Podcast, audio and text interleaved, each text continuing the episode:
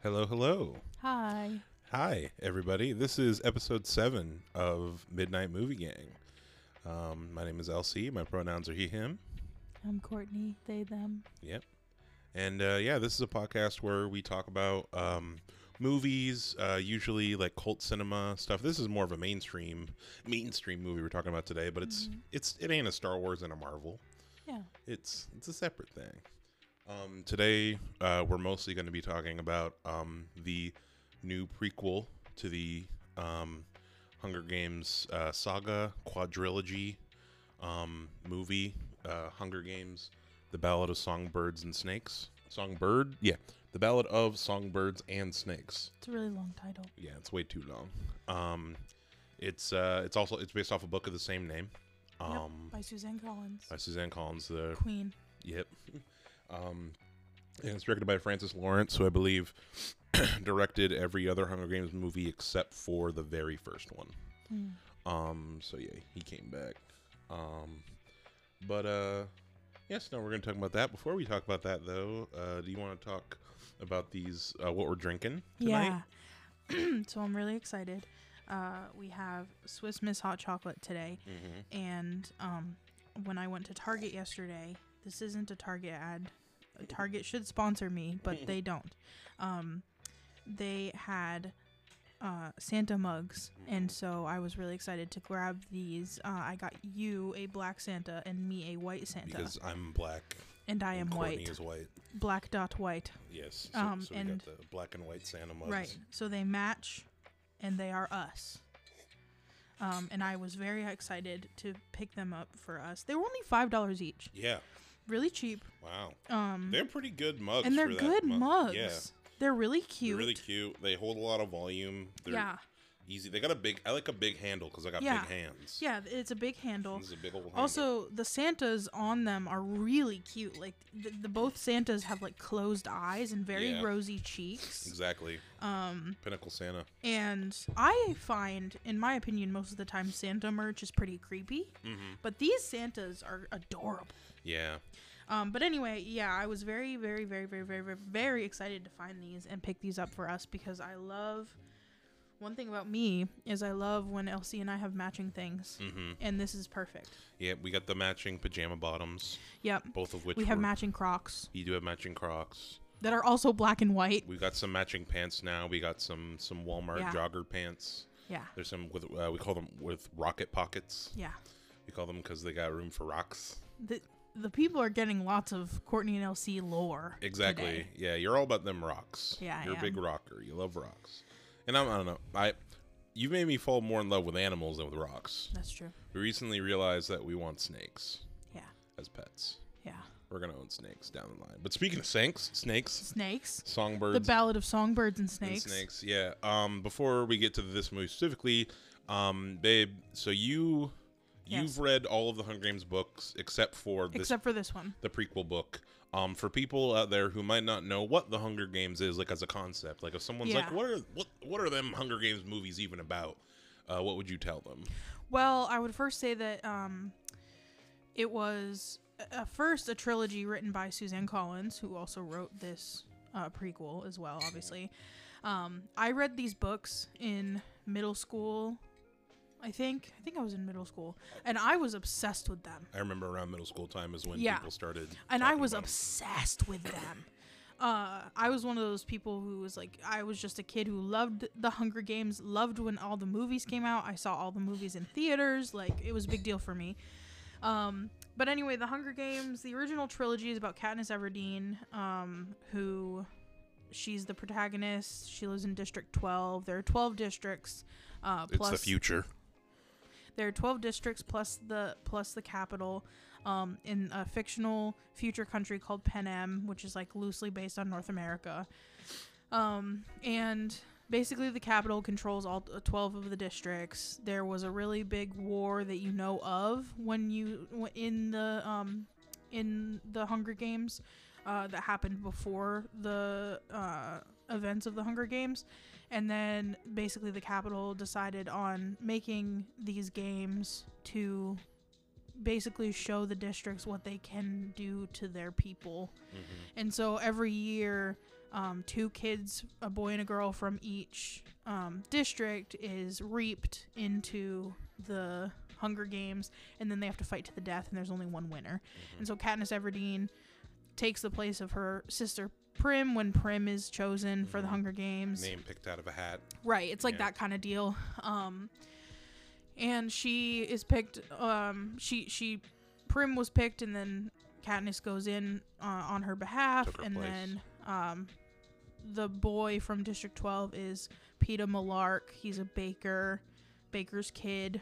Um, and basically they go through the Hunger Games, and they both win, kind of, because they like throughout the the games like they're supposed to like pretend fall in love and they actually do fall in love and then they Mhm. like they make it to the end of the games and yeah Mm-hmm. um did you did you uh, mention that they have to fight to the death? yeah i did Oh, okay. Yeah. Yeah. yeah the, the kids fight to the death and it's like a whole like dystopian thing and um, throughout the trilogy you're following Peeta and Katniss they go through a second round of Hunger Games and survive and then they're um, building up the resistance in the third um, Mhm. book slash movie yeah. Um, but yeah, it's just like a dystopian young adult novel series.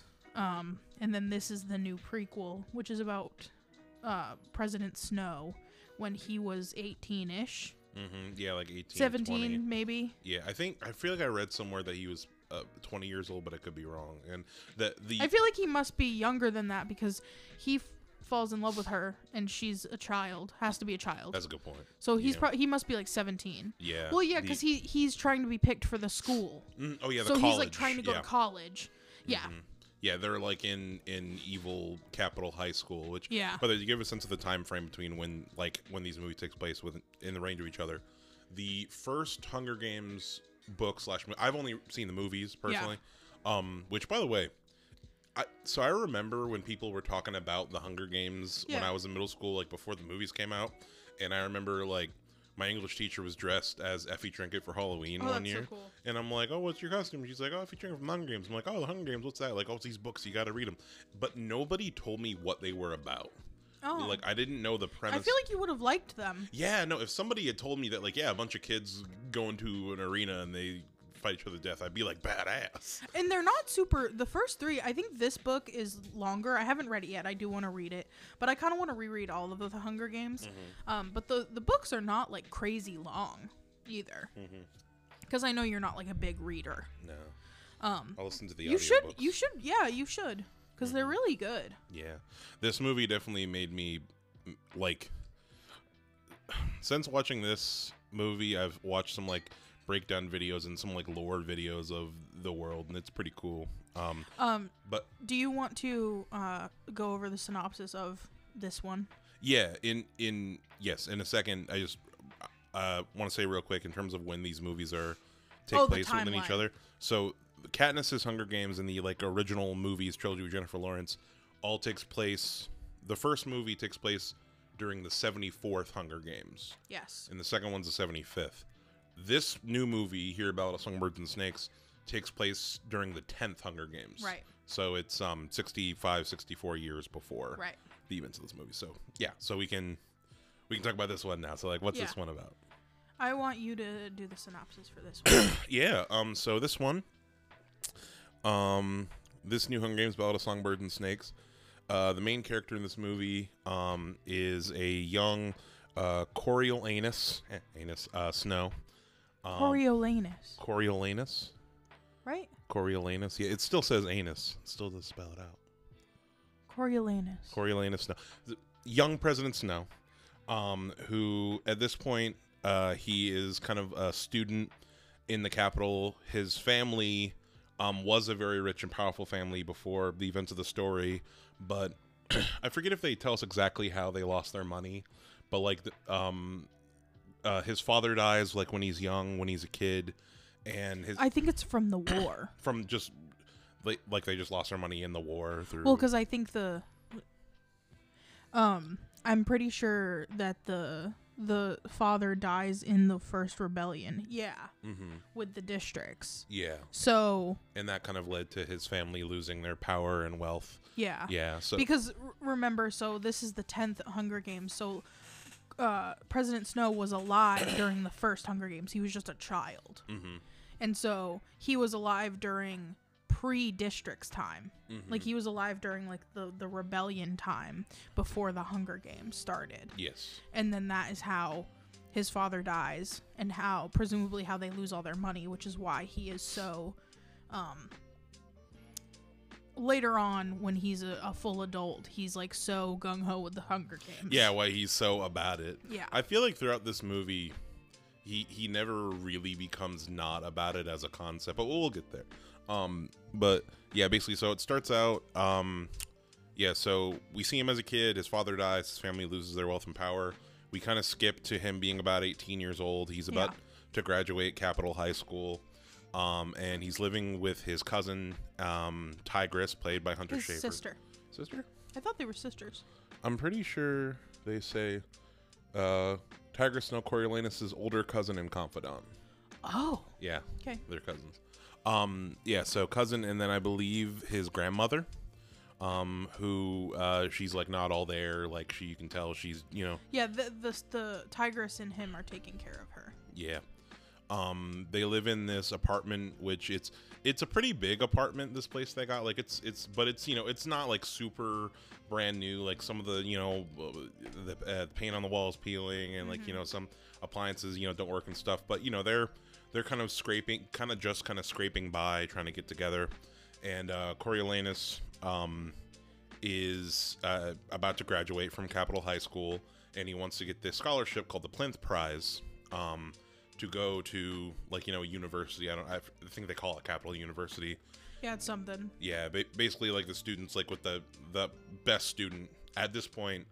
The best student gets the Plinth Prize, um, and then at their kind of graduation ceremony, it's revealed that um, there isn't going to be like there's an additional thing to get the Plinth Prize this right year. Right, it's not just based on grades Yeah, um, it involves basically this is going to be the first Hunger Games where the um, the tributes are given um, are given mentors to try to guide them through not just through surviving the games, but also just like through um, trying to make it more of a show and make it to like make them more of a spectacle. Make them more of a spectacle and make it more of a media and and the how you get the plinth, plinth prize this time around is you have to like whoever makes their tribute the best show and the best spectacle will get the plinth prize. So um so coriolanus uh is chosen to be is chosen to mentor uh this um this young woman from district 12 uh, named lucy gray or she's not from district 12 she just like lives there. Yeah a, little bit lost on she was a traveling her family was like they were like traveling musicians. And Mm-hmm. when the districts got locked down her family got stuck in district 12 and they Yeah. wouldn't let her family move. So she has been transplanted to district 12 yes. Um and her mom died. And so now it's just her. Yeah. Uh but she the whole reason why they're doing this with the um students at the like we're calling it like Capitol High School, but it's like it's like for the best and brightest. Like it's Mm-hmm. Yeah. it's its own version of the Hunger Games, really, where it's Yeah. like these kids are competing for like the top spot. Um, and Coriolanus has been lying this whole time, pretending he himself is as rich as everyone else there. Is Yeah. part of it too. Like all of his classmates think that they're on that he's on their level when he's really not. Yeah, Um, like Tigris is making like kind of patchwork clothes for him Yeah. to like try to pretend it's new stuff when really Right. you know it's second Yeah. Um, so he's supposed to mentor Lucy Gray, and it's not about if you're. It's not necessarily about if your um, Tribute. tribute lives. It's about like the show, like you said. Mm hmm Yeah. Um, but yeah, then basically from that point on, um, he starts to form like you know this relationship with Lucy Gray. Um, she's a musician, she's a singer, she's a performer, Mm-hmm. and from the jump, she like is already making a kind of a big show of herself. Yeah. Like already, like she, um, like uh, puts a snake down uh, the mayor's daughter's like back Yep. as she runs up to the stage and like you know the guard hits her and she starts singing and like you know and bows to the audience and like defiance Mm-hmm. of the whole thing you know um and i really loved in this movie how like how shitty the tributes were, tr- like seeing how shitty the tr- tributes were treated Yeah. from the jump Yeah. at this point. Because in the old movie, or like you know, in Katniss's timeline, Yeah. you know, the tributes leading up to the Hunger Games are kind of given the all star treatment. Right. Like, because it's more like a it's more in the in the the Hunger Games in Katniss's time have become more like reality TV, like starstruck reality TV Mm-hmm. versus back when the Hunger Games first started, it was like we torture them from the get. yeah, they're like gladiator slaves, pretty much. Right. Like it. Like they're put in a in the beginning they're put all of the tributes in this one are put in a like basically they call it the zoo and it's just like a caged area Mm-hmm. Yeah. where they wait for the Hunger Games to start. and people can like look at them, throw yeah. shit at them. Yeah. They're not even. They're wearing when the Hunger Games starts. They're wearing the same clothes they were reaped in. Right. They yeah, that and that's different obviously than like you know, the Hunger Games. Obviously I uh I after watching this definitely don't think you should see this one before seeing the originals. Um I guess you could get away with just seeing the first Hunger Games movie, Yeah. but you at least need that I feel like to get the context. Mm-hmm. um, because this movie, and I'm assuming the book, kind of rely on you knowing some of the things about the Hunger Games and how Yeah. it works.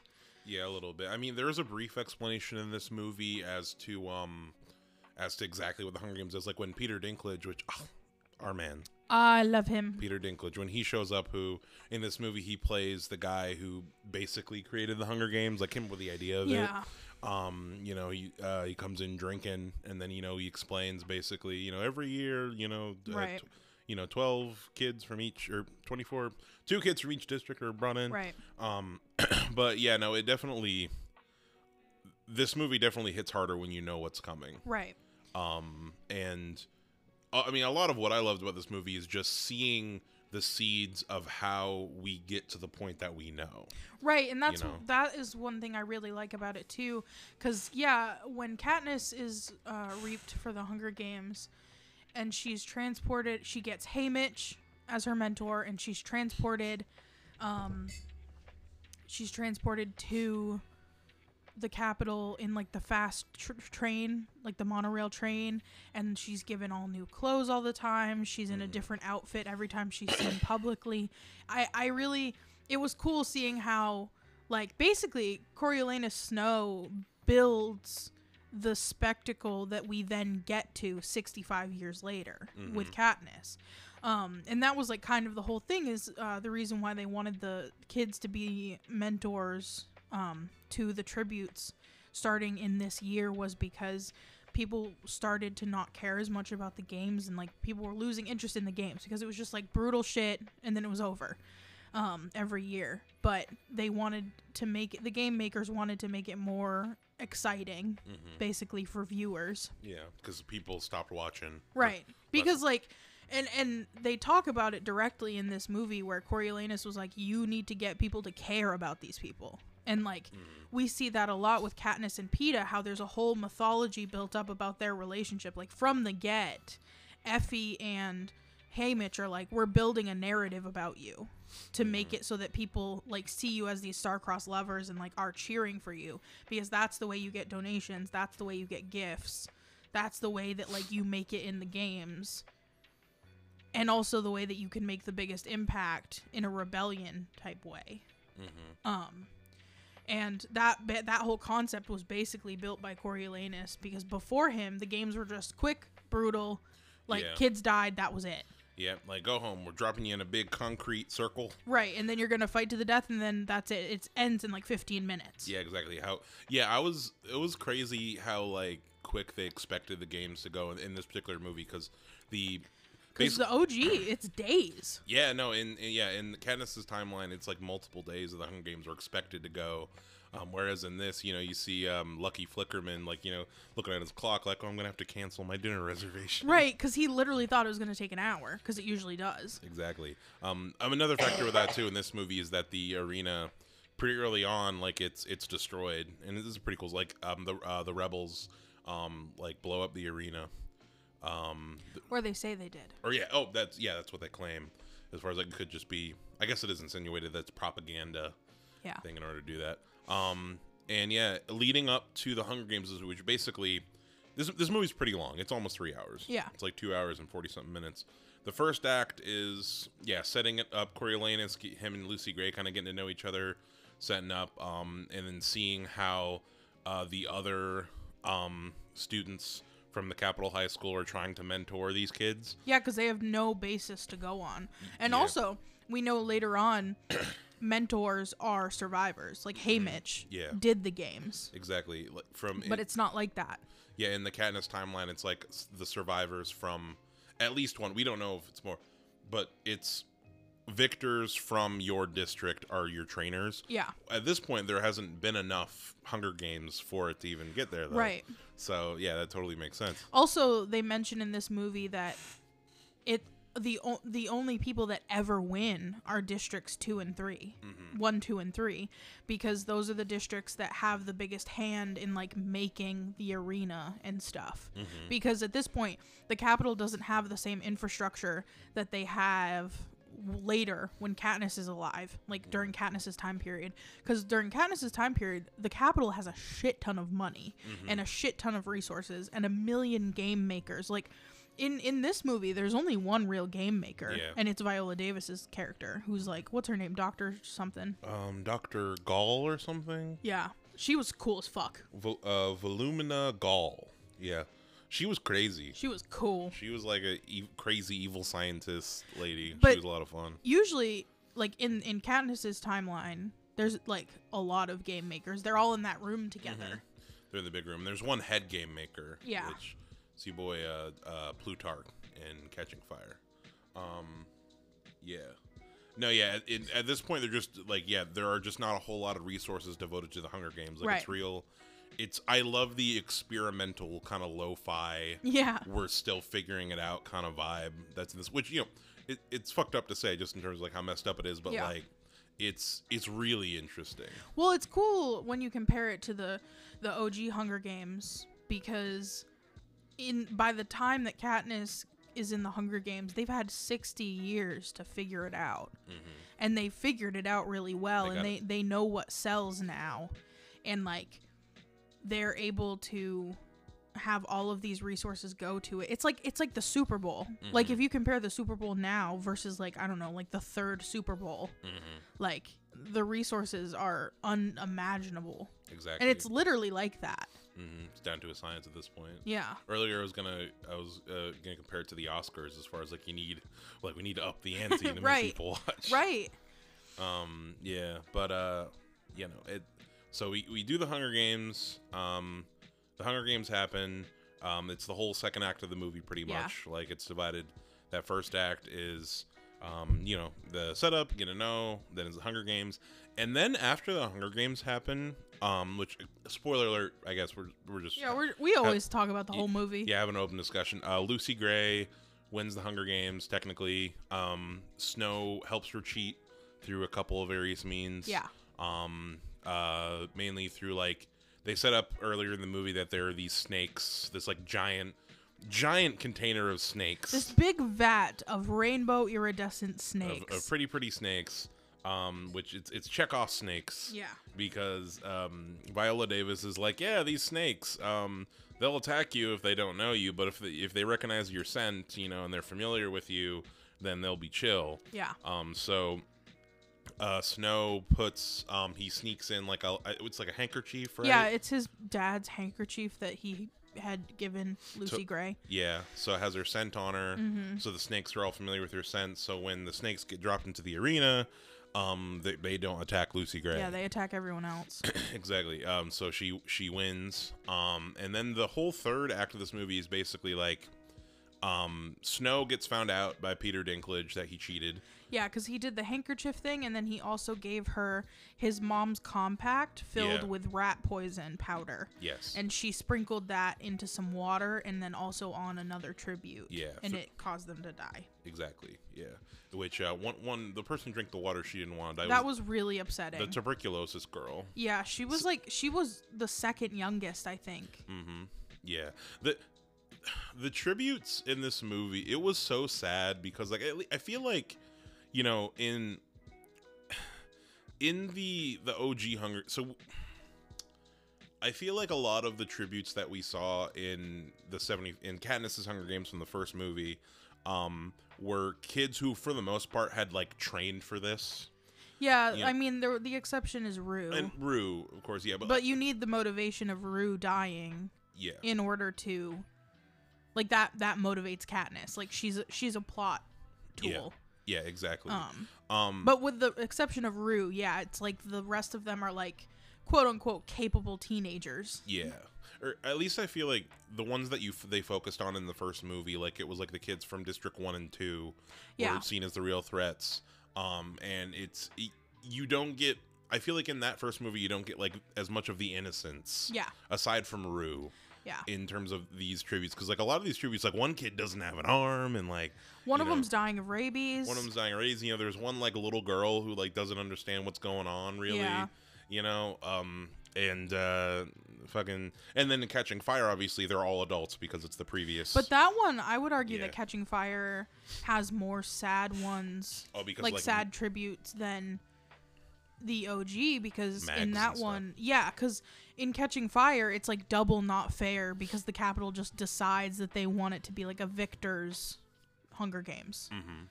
Um, which like makes it all double not fair because these are already like the most traumatized people who have survived the Hunger Games at least once. Mhm.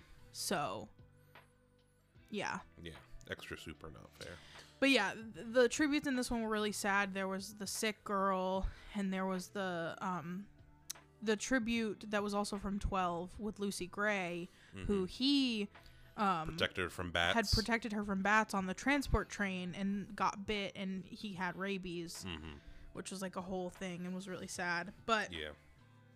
that was another aspect of like how the games have were not technical at all. Like they had like sick children. Yeah. Like the some of the children were ill Brought in. versus like in the in like Katniss's crew, everyone's at least physically fine. hmm And beforehand, they're like given the the training and like the best tools, and like their health is monitored. Right. Like you know, like they they get prepped before going into the games, like as much as you know is allowed.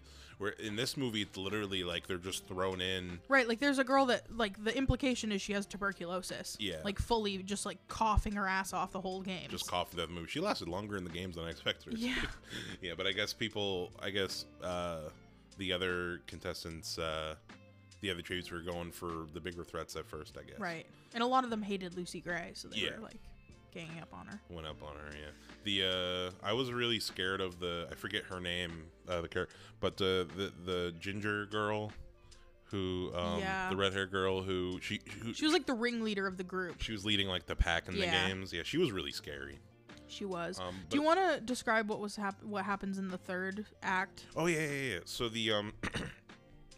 The third act of this movie deals with uh, what happens to Snow after he's found out. It's found out that he helped Lucy Gray cheat, or he cheated for her, I guess. Yeah. Um, he gets banished to uh, as to basically be um Peacemaker. a peacemaker. I was gonna say peacekeeper.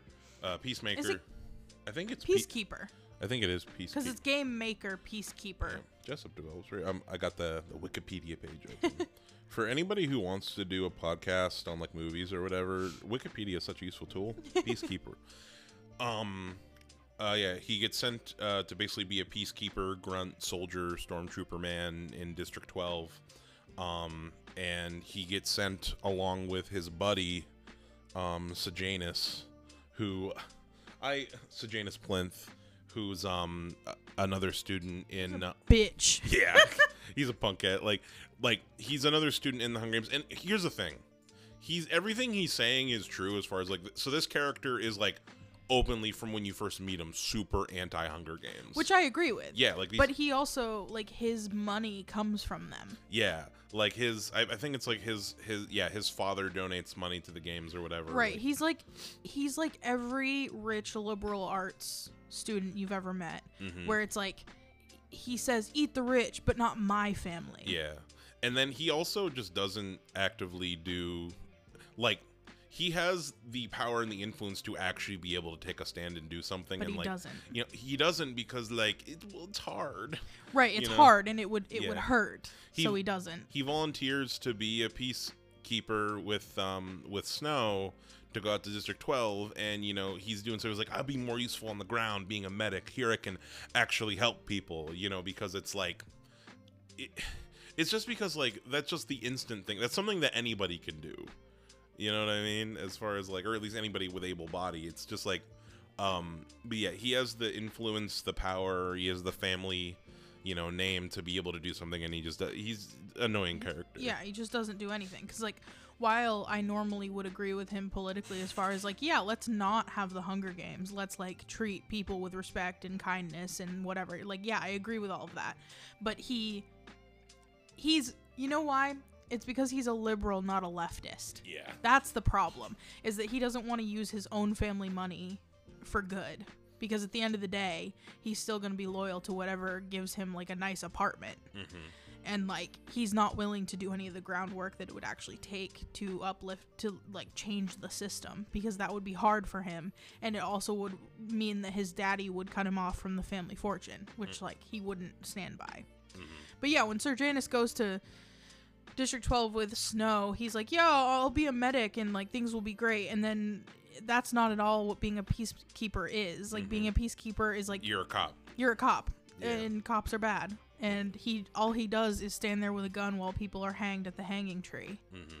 and like he tries to conspire with some people and then gets them killed Mm-hmm. And And freaks out about it. and it. freaks out about it because he's a bitch I didn't think anyone was gonna get hurt. well and that's the thing too is he's not like helping anyone by doing this shit but he thinks he is um but yeah Yeah.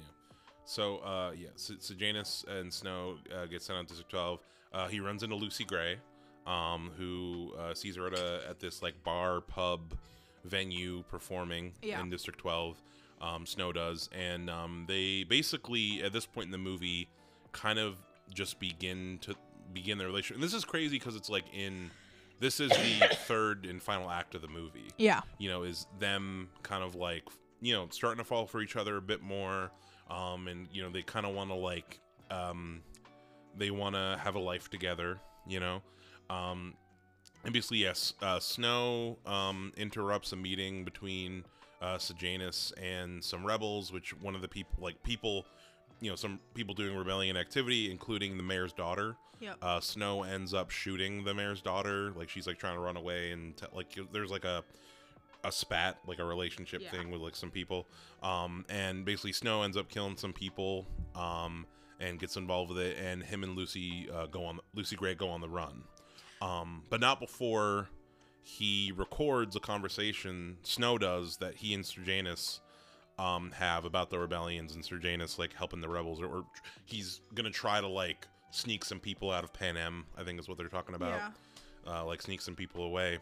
Um, and Snow records it and sends it to uh, Viola Davis, pretty much, because he's a snitch. because he's a snitch bitch narc ass Yep.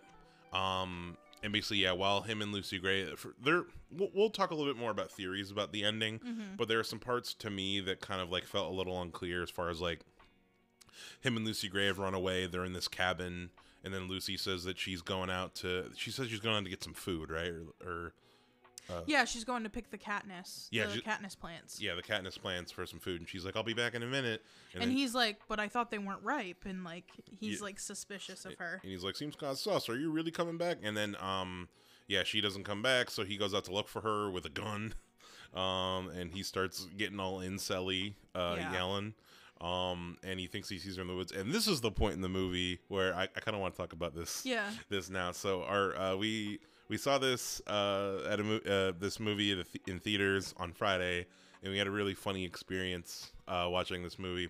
So during this scene, this like really pivotal tense scene where he thinks he's like he he's got his gun cocked and he thinks that he sees Lucy Gray out in the woods. Yeah. The screen just went black yeah in the theater. so we thought that the like i thought for the first five seconds that the movie was over Yeah. and that the i thought it was like roll credits you Yeah. know and you're just supposed to assume that he killed her yeah. and then that's it Yeah. but then the screen just stayed black for a while Yeah. and people got confused in the theater For like five minutes. My favorite was the dude behind us who was like, "So he becomes President Snow." yeah. Um, but then like a couple people went to go get like a worker and they told us that we could move theaters, but there Yeah. weren't any there was assigned seating. there was a power there was a power outage in our screen. Um, and they asked us to move to different theater, and it, yeah, and that there was no assigned seatings, and it felt like the Hunger Games. Yeah, because we had to run to the next theater. we had to run to the next theater with our snacks, and we were going. Yeah. Um, and yeah, no, it was it was really funny. Um, I yeah, I thought something bad was gonna happen at I first. know. I yeah. When the when the pause kept happening, I was like, "Are we gonna die here?" I was like, "What is going What's on?" happening? Yeah. Because Um, we live in America. exactly. Yeah, but um, no, when they resumed. The, oh yeah, and then when we got to that other theater, there wasn't enough seats for everybody. Yeah, so they had to do a third theater. Yeah, but we got them good. se- We we got the recliner seats. We did. which was nice. Um, but anyway, so after the movie resumed, um, yeah, so uh, the Mockingjays all start singing uh, the Hanging Tree song, uh, the Rachel Zegler rendition of the Hanging Tree song, and Snow starts shooting at all the Mockingjays and stuff. Um, and then basically uh, he goes back to Viola Davis, and she um, basically says like, "Yeah, we're we're paying for your college," and um, Yeah, because he won the plith. plith? he won the pl- the Plinth Prize. Yeah. um, and uh, she's like, hey, "I'm going to take you under my wing to basically, you know, g- get get you ready for big political things in the Capitol Because um, throughout the whole movie, basically, he he um, starts like planting these ideas about like what the Hunger Games could be and what Yeah. we know they eventually become. And the movie ends with him uh, talking to uh, Peter Dinklage's character, who what's his? It's like Highbottom or something. Yeah, I don't. When I when we're in theaters, it doesn't have um subtitles, so Yeah. I like can't tell what things actually are. Exactly, I can't remember exactly. Yeah, uh, Casca Highbottom, Peter Dinklage's character, um, and Peter Dinklage reveals to Snow that his father was the one who like really implemented the Hunger Games. Like Peter Dinklage, he he was basically like, yeah, I kind of like came up with the Hunger Games as a joke or Like, like, a drunk joke a joke between or- friends. or like a thought problem between friends. Yeah. Yeah. and then your father went and like took it seriously Right. and like made them happen. And yeah. the whole time, the whole movie, it's very clear that he hates Snow. Like he Mm-hmm. like he keeps telling him that he's like out for him and he won't let him get the plinth prize and stuff. Yeah. And then at the end it's revealed that it's because his father literally implemented the games and what's his name? uh, the, the character, The character, yeah. uh, Casca Highbottom. yeah, so Highbottom is like it's funny because throughout the movie you're like, "Damn, this guy's being such a dick." yeah, But then at the end, it's like, so oh, hot. oh, he's being a dick because he wishes the games had never happened, and he's like drinking his like his guilt away, and he hates Corne- Corio- Coriolanus. Coriolanus because he thinks that like he he just hated his dad for actually implementing the games. And i thought that this character was so interesting because first of all i love peter dinklage um and also because he this character just like technically does have the power to stop the games or at least make a difference. It's again like it's it's like it's like snow's classmate where like he has the power to like Janus. actually do something but he doesn't. He just like drinks and passes out and doesn't do anything Mm-hmm. um and it's just like a lot of the characters in this movie i feel like are good illustrations of like what happens when you just like you're like huh i wish we didn't do this but then you don't actually do anything like you don't actually get out and vote you don't go to protests you don't like do It's a anything good uh, example of like privilege and like Yeah. what kind of passiveness can do. It's like, well, I'm not gonna do anything about it because it's not happening right to me. but i'll just be Um, sad about it Yeah, and there there are a lot of pretty clear like comparisons to stuff happening in the political sphere today. Yeah. for sure. yeah Um, which that, like i feel like is why suzanne collins wrote this prequel was like hey i didn't include much incel shit in the in the hunger games i'd like to but we're going hard with it. yeah i love suzanne collins Yeah, she's pretty great. I I, yeah, I think I am going to listen to the audiobooks. Um, but yeah, no. So that's pretty much yeah. So then uh, Snow um, poisons uh, Peter Dinklage. yep um, and it basically kind of like you know he's he's in um, you know full snow gear. He's all suited up, Mm-hmm. um, ready to take on the world pretty much, and that's how the movie ends. yeah And uh, yeah, so basically, what did uh, what did you think of this movie? How how did how did you feel? How did it compare to the other films? Are you excited to read the book? Tell me just your Yeah. general thoughts. Um, the only reason why I didn't read this book before we saw it was because this semester's been crazy and I can't, I just can't read while the semester is happening while I'm in school. I just Um, can't read. But uh, I definitely want to read it, at least listen to the audiobook. Um, but I really love this movie. Most of the time, when we see long movies, even if they're good long movies, I just get antsy because my ADHD, and I am usually like, it's tough to get me to sit down for a two and a half hour movie. But for this, I was glued to the screen. I really didn't. I felt like the pacing was really good. I felt like I was really into it. I didn't feel like there were any parts that were like a lull for me. Because usually with a long movie, like you'll get at least one part where you're like, all right, like Pick when's the the, next thing happening? But I didn't feel that with this one. And I felt like it stacked up really well with the other Hunger Games movies. I feel like the world building was really good, which I'm going to attribute all of that to Suzanne Collins. Um, I obviously don't know the differences between this and the book, but she's a great author and she's really great at world building. And I think that um, watching this really filled in why President Snow later just fucking hates Katniss. Because, like, a core tenet of the Hunger Games trilogy is that fucking President Snow hates her. And it mm-hmm. makes so much sense because there's so many things about Lucy Gray that he just must see in Katniss. Like the showmanship stuff, the way that she she walks up to the stage after volunteering as tribute for her sister and she's just like not afraid of shit. And Lucy Gray wasn't afraid of shit. And I feel like it's like this like long buried when he looked at when he looks at Katniss 60 years after being with Lucy Gray, it's like that old wound just opens up for him. And like I just think that that is really well done. Um and also makes him it makes him an even worse character than I thought he was in the Hunger Games. Like it makes me hate him even more. Yeah.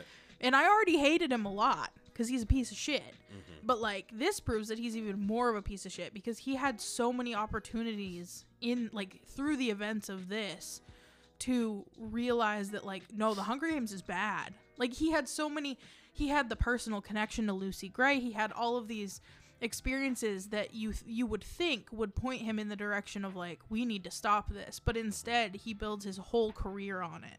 And I think that that's just crazy. Yeah. What I- did you think? Um. Oh, you know, I really enjoyed the movie. Uh, I think I definitely want to rewatch it. I enjoyed it way more than I thought I would. Um, just to kind of touch upon what you were saying about President Snow in general. Um, I feel like they did a really good job in this movie with his character in that, like, he he's a bad person who wants to do good things, but at the end of the day, he's like pulled towards the dark side. Yeah. Like I saw a lot of like we talk a lot of times about Big um, Anakin. big Anakin vibes of her, and I'm a big fan of a character like that who it's like, what what happens when when somebody is like like trying to go against their dark nature? Because at the end of the day, like what he wants is that he craves power and he craves control over people. Yeah. You know, and you see that at the end of the movie, like in you know when there's a little scene where he has to rescue Sejanus like from the arena because his, his dumb ass like went to the arena or whatever Yeah. um during the Hunger Games and you know like he he snaps and kills one of the tributes when he doesn't have to. Yep. Like he already like subdued them, knocked them out of the way, but he went back and like bludgeoned him to death. Yep. You know. And then at the end of the movie as soon as like he has like a little bit of doubt about Lucy Gray's intentions, like he starts, you know, talking shit like, "Oh, I did for you." Yep. Like everything I did and you know that And he grabs the gun. Like And- he's immediately yeah. like, I'm gonna kill her ass. If she doesn't want to be with me, I'm gonna kill her. Yeah, you know, be, because that's just like that's who he is, you Yeah. know. And throughout this movie, like you know, you see him try to do right by like you know his family, take care of his grandmother and his cousin, you know, trying to like do the right thing. He's that's just not in his nature, Yeah. and I thought that was really cool. And as far as like the movie goes, um, I m- my favorite thing about this movie personally to me is um, which is also the most interesting thing about really this franchise and the concept to me is just I really loved how they executed like the the actual Hunger Games themselves in this movie Yeah. and how brutal it felt and just how like you know it it gave me the same feeling that Battle Royale gave me as far as like Battle Royale people don't know it was a 2000 uh that came out in the year 2000 it's a Japanese film with a very similar premise to the Hunger Games as far as like you know a bunch of kids are thrown onto an island and you know they have to kill each other till one is left um that's like a, an R-rated like very violent kind of movie and I feel like um, this movie captured like just how you know how like truly like how much these kids are victims. You know, Mm-hmm. in a way that I think the the first movie didn't for me. Yeah. It's like it didn't focus enough on just how innocent and how like you know like these kids are just victims of this terrible political you know system um and yeah no it's just uh and just how dirty it all was Yeah. um and there were just some great moments too like this is this one tribute i forget what district he's from is i think his name is reaper in the movie they call him reaper um you know like he you know he finds like you know uh uh his tribute i, I think the tuberculosis girl Yeah. um, that he ends up game with finds her dead, and then he brings all of the dead tributes To, the, center. to the center of the ring, and then goes and grabs like the giant flag off the wall and like covers them up, and like you know he does this kind of like you know uh, I forget exactly what he says, but it's a real gladiator. Are you entertained moment kind Right. of It's thing. like a what now? yeah, just like what you know at the camera Yeah. and it was just a really powerful moment to me. Um, but yeah, no, overall, like I just I really dug the journey of the characters. I like how complicated the story was in Yeah. terms of, you know, the twists and turns. I thought that um, Tom Blyth, who plays Snow, was great. I thought Rachel Zegler, who played Lucy Gray in this movie, was also great. Um, her accent at first kind of got to me. Yeah. a little bit redundant because in the trailers they don't really show any of it, but she's got this real, you know, exaggerated Southern accent throughout the movie. You Yeah. know, I'm gonna win Hunger Games, sugar. You know, kind of thing. But uh, we we got we both got used to it pretty quick. Yeah. Um, but no, I thought her character was really cool, and I would love like, like, I like how I didn't even think about it till after the movie until I started watching stuff. But like, the idea of like she was also manipulating him the whole time Yeah. you know, in the same way. It's like, you know, she, you know, she's not dumb in the sense like she's working him to get an angle on it too, you know? Well, right, because she wants to live. yeah. It's just different. Mhm. Like it, it, like technically you can call it manipulation, but how much of it is manipulation if you're basically uh, caged? hmm like- exactly. Like if you're like she's literally in the like human zoo and is like wanting him to bring her water and stuff. Like yeah, I guess you could call that manipulation. Yeah. But like it's out of so much necessity that I don't think it's the same as the way he uses her cuz he fully uses her. Absolutely, yeah. Just he takes full advantage of the power dynamic. It almost reminded me of what you're talking about. It almost kind of makes me think of um, uh, Ex Machina, the robot. I Yeah. Forget, I forget Ava, like her trying to like work work Domhnall uh, Domhnall Gleeson to like get get her out of there. Right. Um, but yeah, no, I really enjoy this one. Um, it's personally to me, it's my second favorite. Like a thing about the rankings of the movies. Mhm. Catching Fire is number one for me, as far as like a movie's just so good. Yeah. Um, but yeah, this is definitely a, a close number two, uh, for sure. I there there are a couple of like standout moments in this for me. I just wanted to uh, mention that toward the end when Coriolanus has like taken the position of going to the you know the further education like to basically be a political um figure. Uh the whole time throughout the whole movie his cousin Tigris is like cheering him on. And she's basically telling him like hey like this is the right thing like you need to do this because this is the right thing to do. Or like and he come he goes to her for um basically moral advice like should i do this? Should i not? And like she is very much on the side of like be nice to lucy gray like what if they put you in the ring like how would you feel and like she's Mhm. very she's very much coming from a place of empathy and then at the very end when he's like all dressed ready for school like for his you know his like bloodshed school Yeah. um he asks her how he, how he looks and she says just like your father and that like Yeah. that line like really got me because I was like, holy shit. Because earlier in the movie, like they talk a little bit about his father and how his father is like a general or something, like in Mhm. the war. Like he's a piece of shit. Like his Yeah. dad was absolutely a piece of shit. And Tigris basically says earlier, like, you don't want to be like him, you want to be different than him. And then all she can say to him is like, you look just like him. Yeah. And that's just like fucking tragic Absolutely. because in the beginning she's like oh you're gonna do such great things like this is what you should do like you know and is really on his side but like it's just so like that line is just so sad because she can just see what he's becoming and like how the hunger games has like participating as a mentor has fucking warped his goddamn brain. Mm-hmm. And that is just like so tragic. Also like when he does turn against Lucy Gray, it's literally because she gets nervous because he admits how many people he's killed. Mm-hmm. And she's getting nervous because she's like, this is not the person I thought he was. Mm-hmm. And it's like, throughout the whole movie, I feel like up until the third act, he's really dancing around who he is and not just like accepting who he is because who he is is a piece of shit. And then in that third act, he admits it Mm-hmm. and he's like, "Oh yeah, I am a piece of shit." And that's when she gets nervous. and that's when it just all kind of blows up. Mm-hmm. I also like that we don't necessarily know what happens to her. Yeah, there are a lot of theories online that I've seen. Like we don't we know that she doesn't we know that he doesn't kill her, but Mhm. we don't know what happens to her. Yeah, there's um. I th- hope she gets away. There is a fan theory.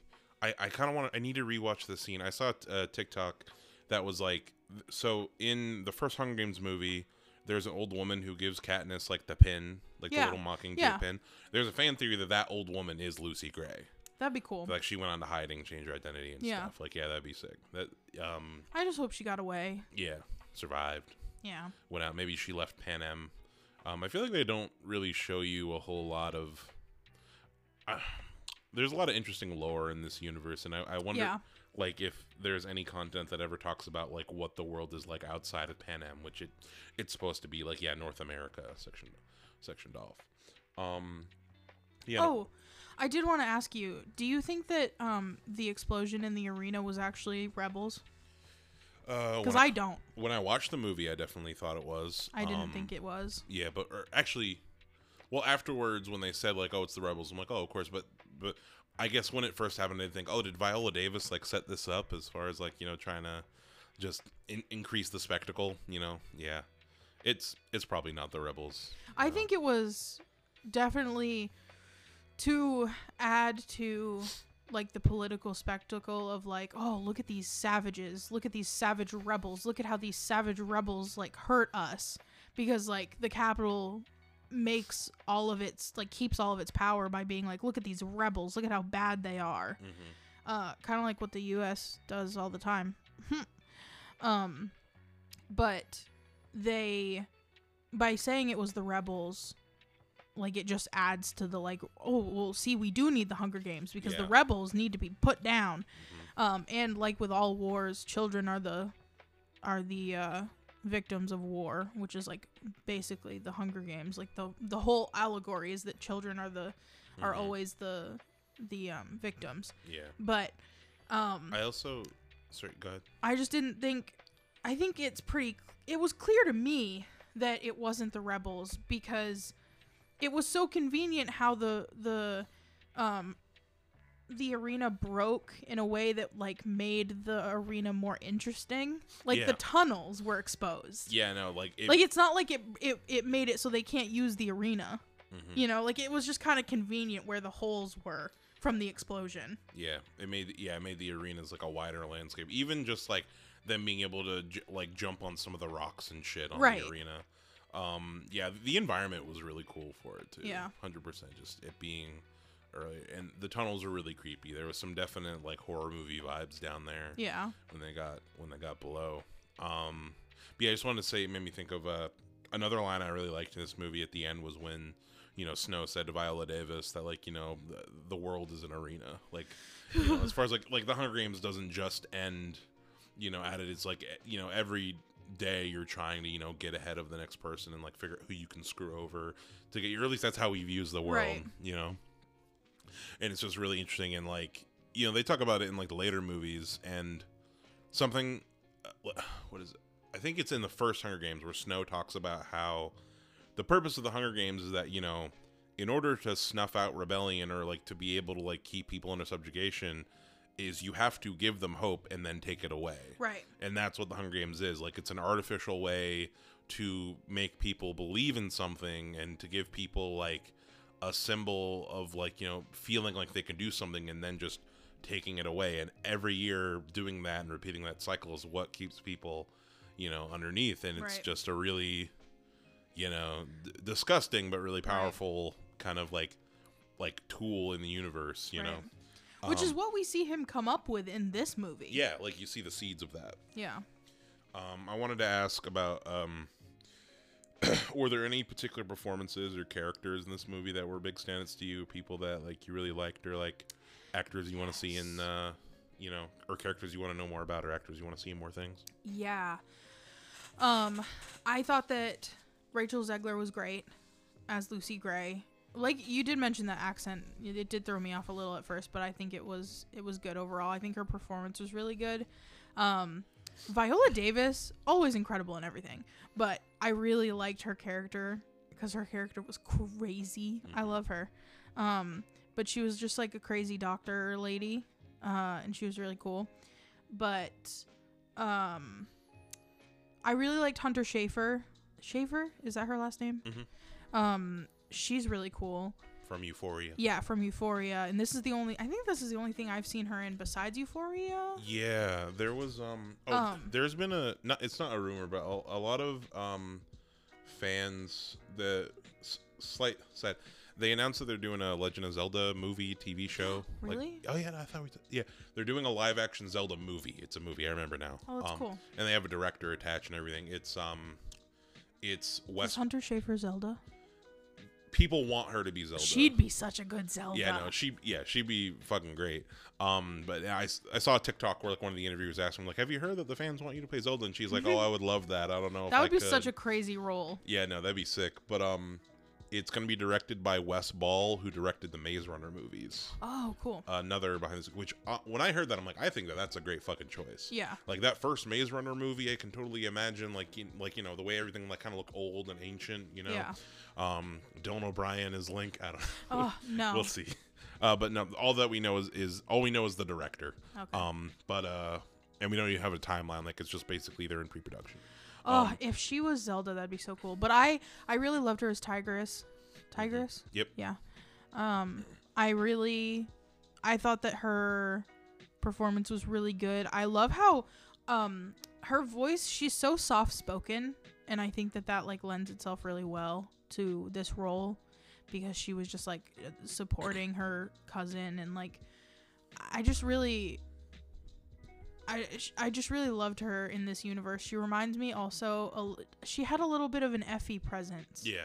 of like the way Effie is just like I don't know, just the vibe, Yeah. you know? Just every vibe. She well, she is in this movie. She's like a fashion designer Right. thing, and then she, Ti- the character of Tigris appears in I think the first Hunger Games movie as like uh I don't remember. she's like yeah, it's but been she a long time. Well, she's like in the fashion world. Katniss talks to her for a minute. You pro- and one second, and I've seen a lot of that on TikTok too. Tigris, Hunger Games. Katniss talks to her for a minute. She's like, "Why do you look like that?" And her, remember her?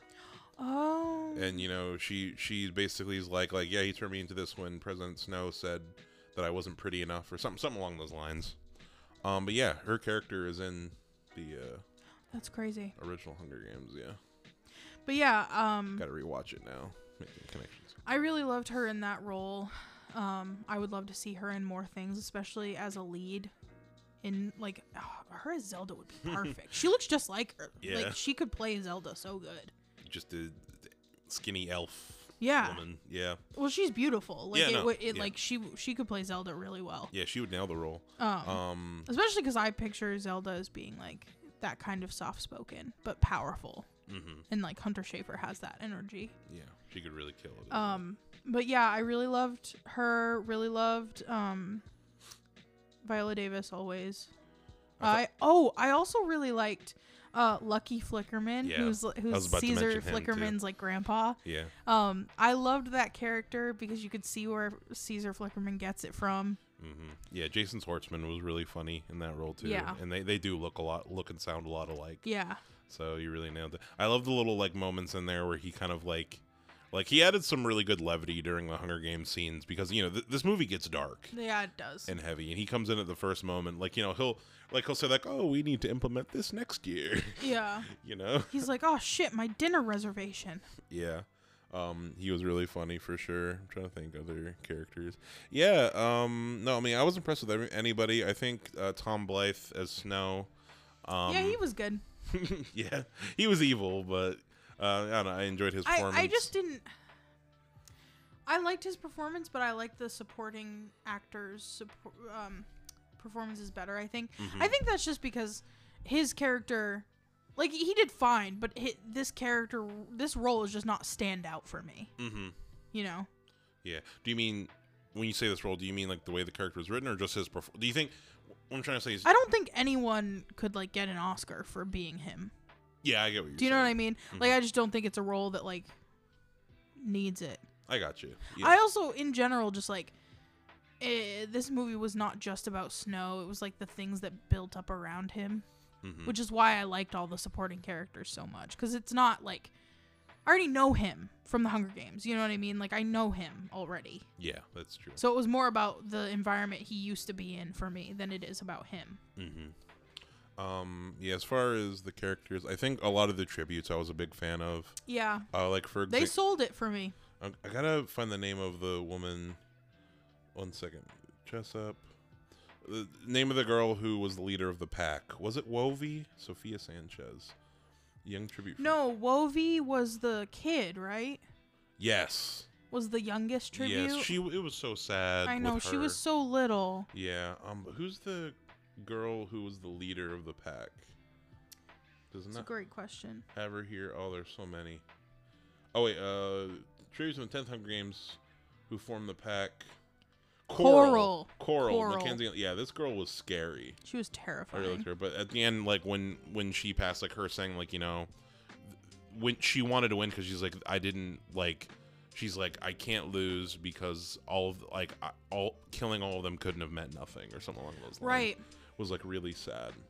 Um, yeah, same thing. Uh, Reaper, I really liked in the games, like the little Loved moments Reaper. little moments they had too because you know there were like a lot of little moments before before the games even started like when the other mentors were like at the cage and like what is it that girl was like playing with like giving one of her tribute the, the food or whatever like a um, dog or something One of Snow's classmates, yeah, who was being a huge fucking bitch, was like pretending to give her mentee some water or Mhm. food and like kept like pulling it away from them before they could grab it hmm and was just being rude as fuck and then got killed for it. So that was fine. yeah Did she die from that? the the mentor did yeah, Yeah. well they both did actually because she she like stabbed her like cut her throat i think yeah. and then the peacekeepers uh shot the tribute yeah. afterwards yeah a lot of the tributes were dead before the games even started and Right, like- which again, like they later on they protect them. They make sure they get They a, make sure they get to the games They got because f- it's part of the spectacle. that they got a full they got a full stock. Um, next, I wanted to ask, uh, you had any negatives for the movie? Anything that like th- th- takes away? I kind of got one. I don't even want to call it a complaint, but something I've seen a lot of people talk about, and I I kind of agree. But like, are, any negatives?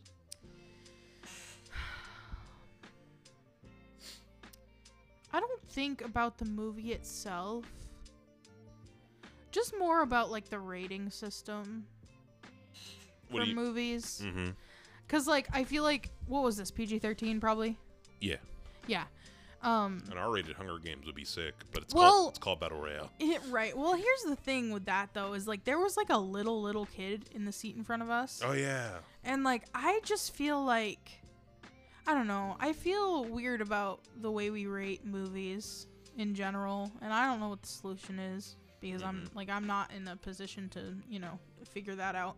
But like So I don't you- know, it just feels weird. you think it was too violent for younger audiences? I mean, I feel like that if I had seen that at that kid's that kid was like 7. yeah, there were a lot of little. I feel like the that theater. kid I feel like if I had seen it at that kid's age, I it would give me a lot of nightmares.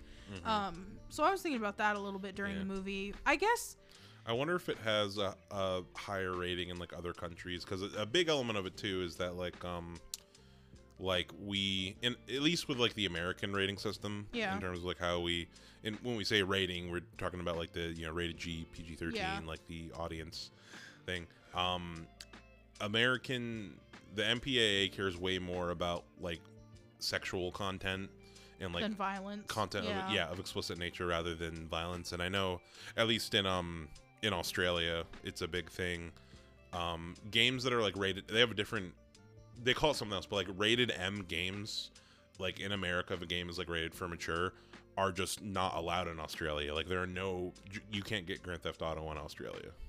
That's fine. You know, I think. yeah, I don't think anyone needs Grand Theft Auto. yeah. Um, that might be a hot take. yeah.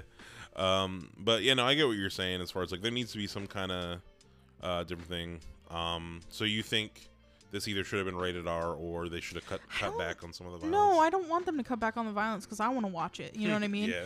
I don't think it needs to be rated R either. I feel like there needs to be an in between hmm rating or something because, like, I don't think it quite needed a rated R, but it needed a don't bring your seven year old. Yeah. It needed a PG thirteen is is if you have an adult with you, if you're under thirteen, you can go.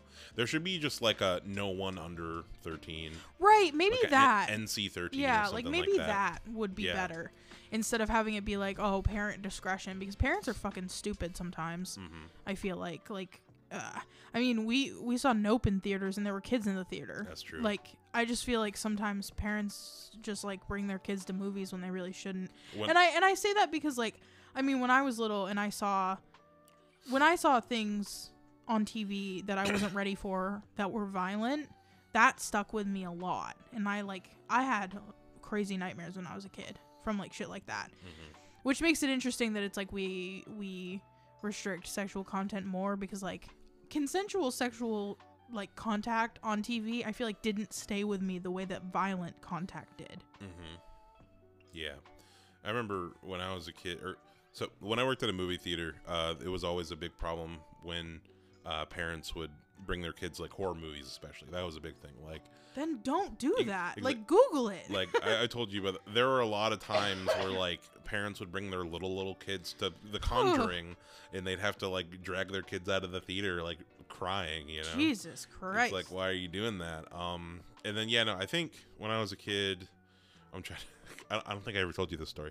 So we had the. I need to look it up to show you. So we had the 1998 Godzilla movie, um, on VHS. And it was the box itself is like a big scary Godzilla eye. Is is is what the box is, and I need to show you. I need to show you Godzilla. One second, VHS box. I need to show you what I'm talking about. That's this one right here. This that is scary. that's that's the cover of the box, and that's the back. And Did that scare you when you were a kid? yeah, no. Let me tell you the whole story though, so for people who don't know, look up the 1998 Godzilla uh, VHS box. Um, the front of it is a big red scary Godzilla eye, and the back of it is Godzilla on the box. um, so um, we had it in our big bureau of movies because like growing up, my mom had this big. Uh, wardrobe full of VHSs and DVDs, and it was there in there, Yeah. and I wouldn't look in and I wouldn't go in the room because like the Godzilla DVDs there. So my mom put it in the basement. When you entered our basement, there was like a little shelf like above like when you first enter the stairs and my mom put it up there. And I would see the the side of the box and it would just say Godzilla in the basement and it'd be like nope. And every once in a while my aunt um would like place would like position it so that the eyeball was staring at you and you were in the That's basement. Cold. So if my mom would ask me, like, Elsie, can you grab this in the basement or could you bring this down to the basement? I'd open the door and sometimes I'd see the Godzilla and I'd freak the fuck out. oh my god. yeah. That's so funny. Yeah. But Um, yeah, I remember being a little kid and like the cover of a scary movie was enough to just like give me nightmares. Being scared of stupid shit like that. Sim- similar. This wasn't as scary. The cover to Alien wasn't. Uh, was also kind of scary. yeah. Just the It's egg like with green the light backlit, right? Yeah. Mhm. Yeah. Um. But no, I think the movie that I saw when I was a kid that was too much for me was the first Alien. I saw the first Alien way too young. Mm-hmm. Yeah. and I, I begged my mom to watch it. like I was like, please, I want. Please, I need to be traumatized. It's called Alien. I need to know what's going on. That's and so funny. I just I didn't sleep for the next Right. you know day or whatever. Or like um in Independence Day the The Uh, alien reveal. the, the not the reveal but the the dissection scene. Yes. I skipped Past, I love that scene. That scene is badass. It- so cool. it's funny how a lot of things that like I was really scared of as a kid, as far as like gross like creature scenes in movies, Yeah. or like Jeff Goldblum's The Fly. Oh, that was one I saw way too early too. The Fly gave me lots of nightmares. Um. Yeah. No. Um. One second. What? So, what was um, what was a movie that uh, you were too young to see that scared you? Well, um, my mom always had all of the Saw movies like on DVD Mhm. in our like in our DVD cabinet Oh thing, no. and so the I had a similar thing with like the cover. So on the cover of one of them, I think it's a hand It's with like the a- fingernails. Yes, I and remember. the fingernails are all fucked Are up. all cracked. Yeah. So whenever I saw that one, that like freaked me the fuck out. Like the Mhm. cover. Every time I saw the cover, that scared me a lot. Um I also when whenever we went to like uh whenever we went to like Walmart or whatever, I would and we would like pass by the uh whenever we would pass by um the electronics department like if my mom was like looking for a movie or something i used to like go to the horror movie section just to, like scare myself a little just Uh-huh. from looking at the at the um covers Mhm. um as far as like movies that i saw too young i feel like i saw more like shows and stuff too young Mhm. What was the show that you saw too young? i just like crime ones in general Mm, like i saw a lot of crime shows like probably too young yeah. because they used to be kind of graphic i don't know if they still are because we don't watch like cable tv Yeah, we don't watch like New Law and Order or whatever. Right, but like I feel like the old like CSI when they used to do I don't know if CSI is still going on, but like CSI Miami, CSI New York, all of those were like really popular and stuff and like those ones were really like some of the scenes were pretty graphic for me I think when I was really little and would scare me a lot. But um I can't really think of like a particular movie that I saw too young. Why do you think that? I feel like as little kids, at least I remember, I I would want to watch that shit. Look who I want to know Oh, it. it. Oh, you yeah, Pennywise. Yeah. Fuck Pennywise. the OG one. Yeah, the, the original, the Yeah. miniseries from the '90s. Could you call it a miniseries if it's only two episodes? No. Technically, yeah. But the the it '90s Yeah. it, yeah, those really were super scary. Yeah. Um, I honestly find to this day that version of it more scary than the new it. Yeah.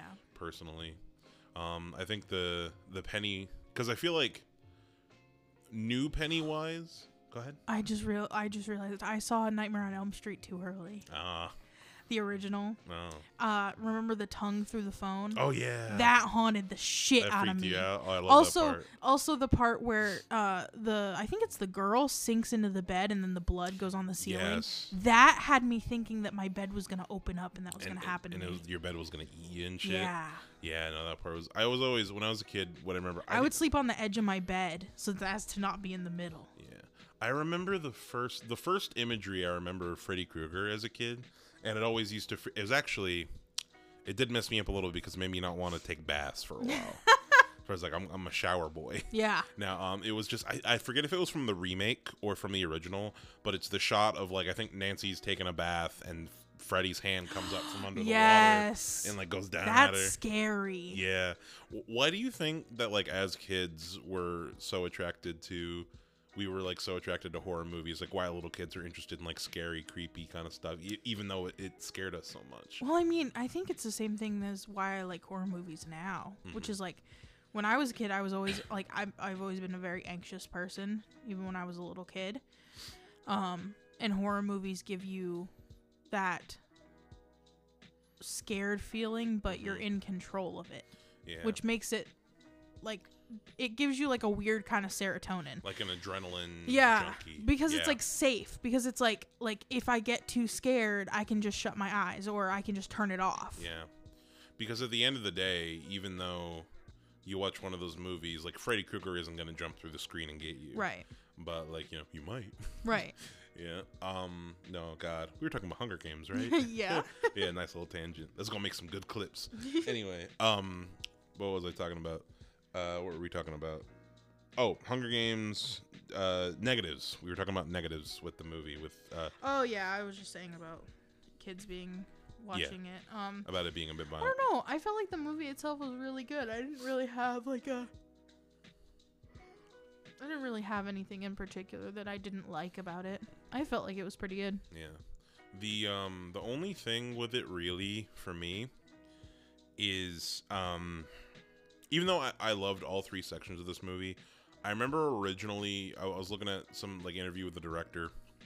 Um and apparently this was planned on just being on being two movies.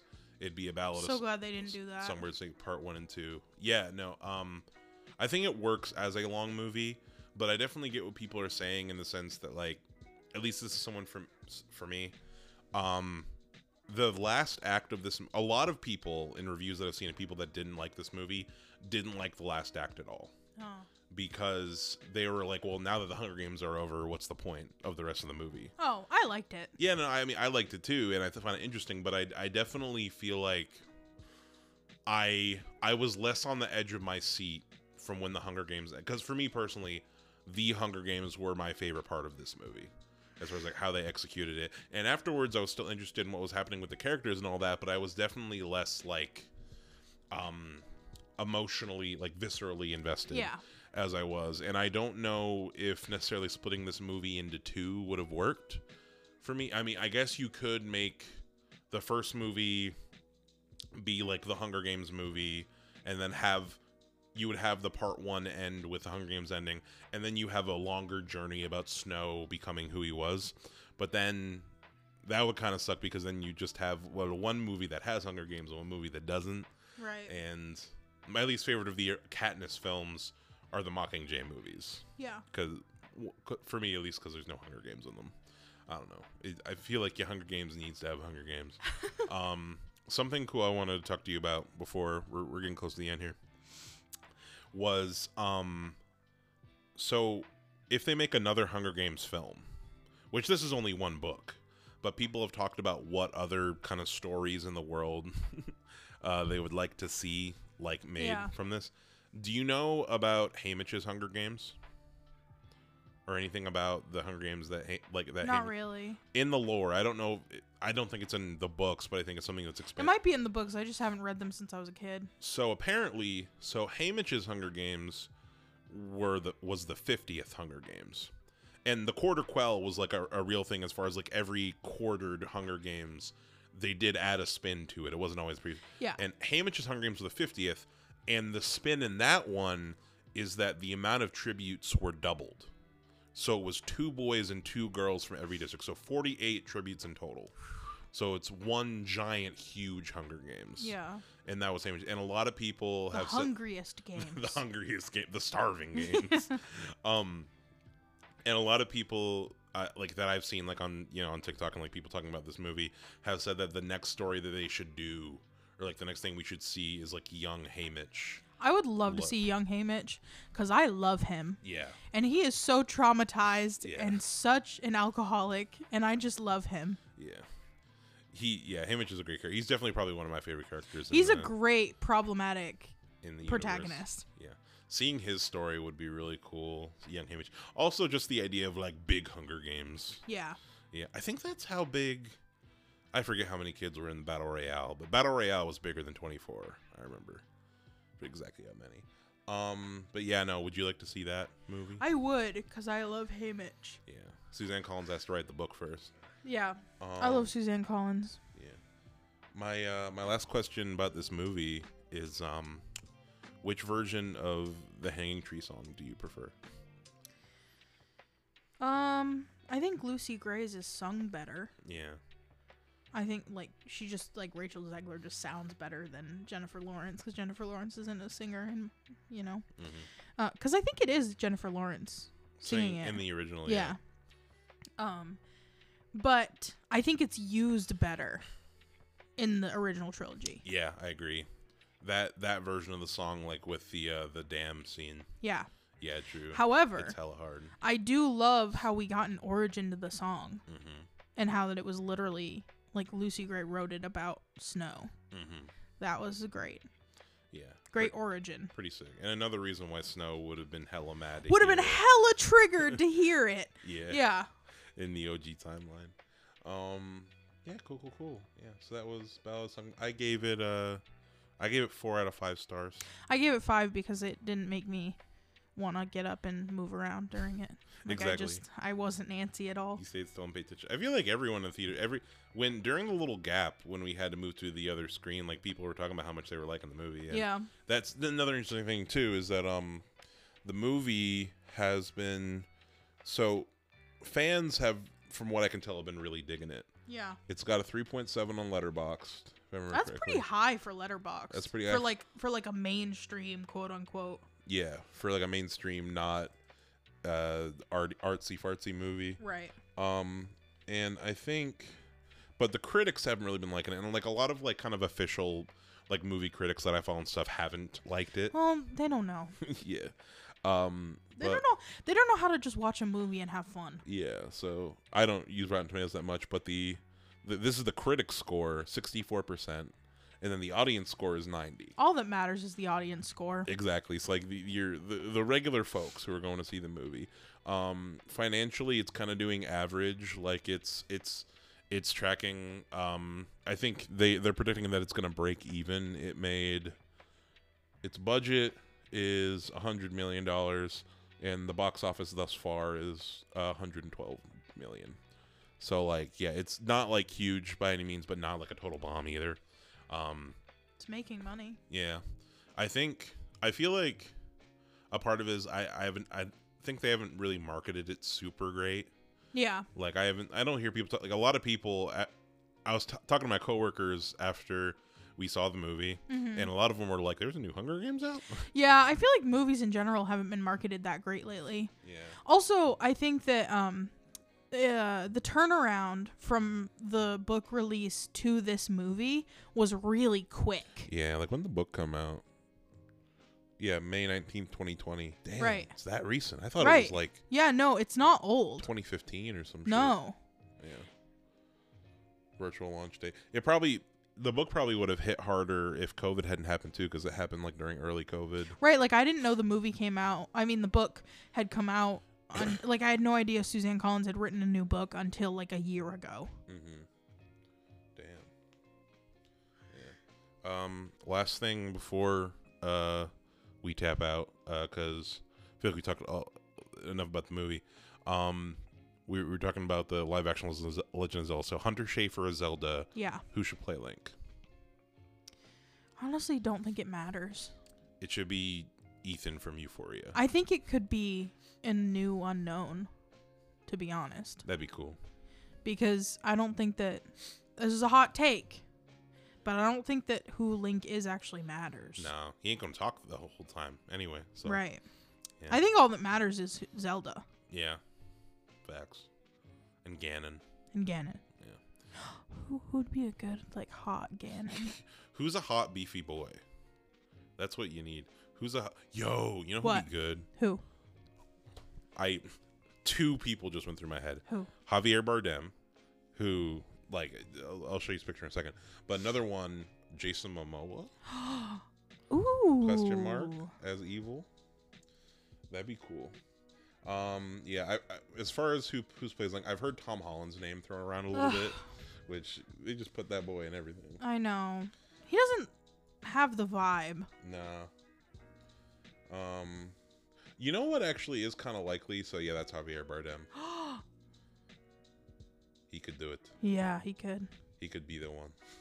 um, but so n- knowing that like Wes Ball, who's the guy who made the Maze Runner movies, it actually would make sense if um he might be kind of too old now. Thomas Brodie, you remember this guy Newt from the hung- from uh, from Maze, Maze Runner. Runner. Newt from Maze Runner, yeah, it was one somebody that like people have talked about a lot, and I can definitely see that. I'd kind of like it if uh, Link was not white. Hmm.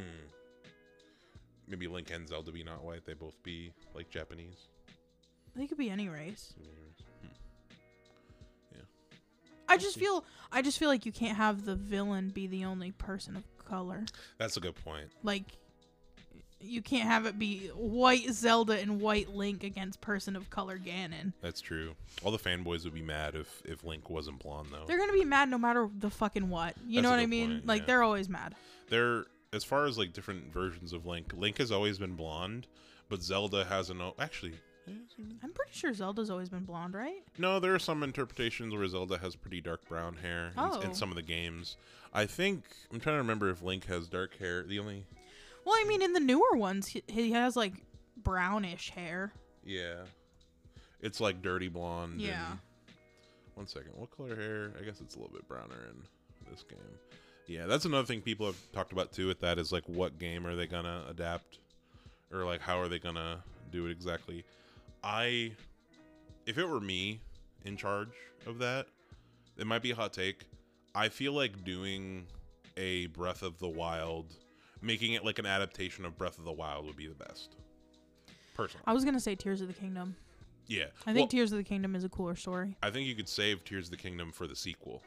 Yeah. as far as like the reason why I say Breath of the Wild as like it being the adaptation is because I think that outside of the super long term fans of the games who've been playing them for years, I think Breath of the Wild brought in a whole bunch of new people. That's true. You know, like it, it- like a big swath of like kind of the modern people who got in Breath of the Wild being their first, you know, into the world.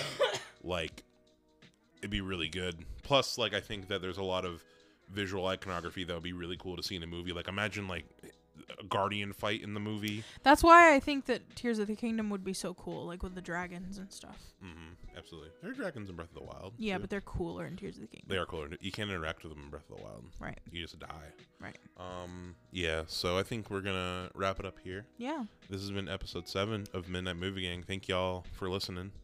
Um, next episode, me and Joseph have talked a little bit about doing uh, a little comparison between the original War of the Worlds, 1953 War of the Worlds, and Independence Day. So that might be up next on the docket. Um, Courtney is showing me their white Santa mug. It's very cute. Everyone go get your multicultural Santa mugs. Exactly. Do they only have this like black Santa and white Santa? Was there like Asian Santa? I don't or- know if there's like if there's different skin colors cuz I I grabbed the last black Santa. All that was left was a bunch of white Santas, so I don't know. That makes total sense. so I don't know if there were like other skin tones Hmm. that just sold out. I want an albino Santa. Isn't that mine? Well, no, I'm talking about. I want his skin to be the same color as his hair. You want ghost Santa? yeah.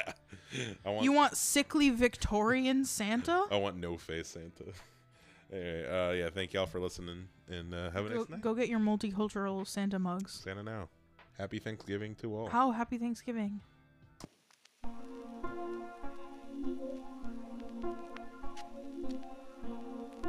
So, here we go. child expectations and complexes which the police are searching for James Thomas, believed to be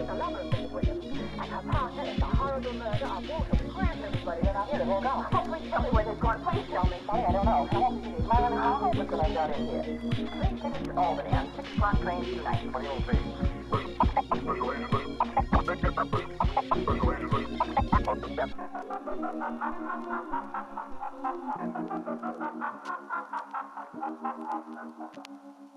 Thank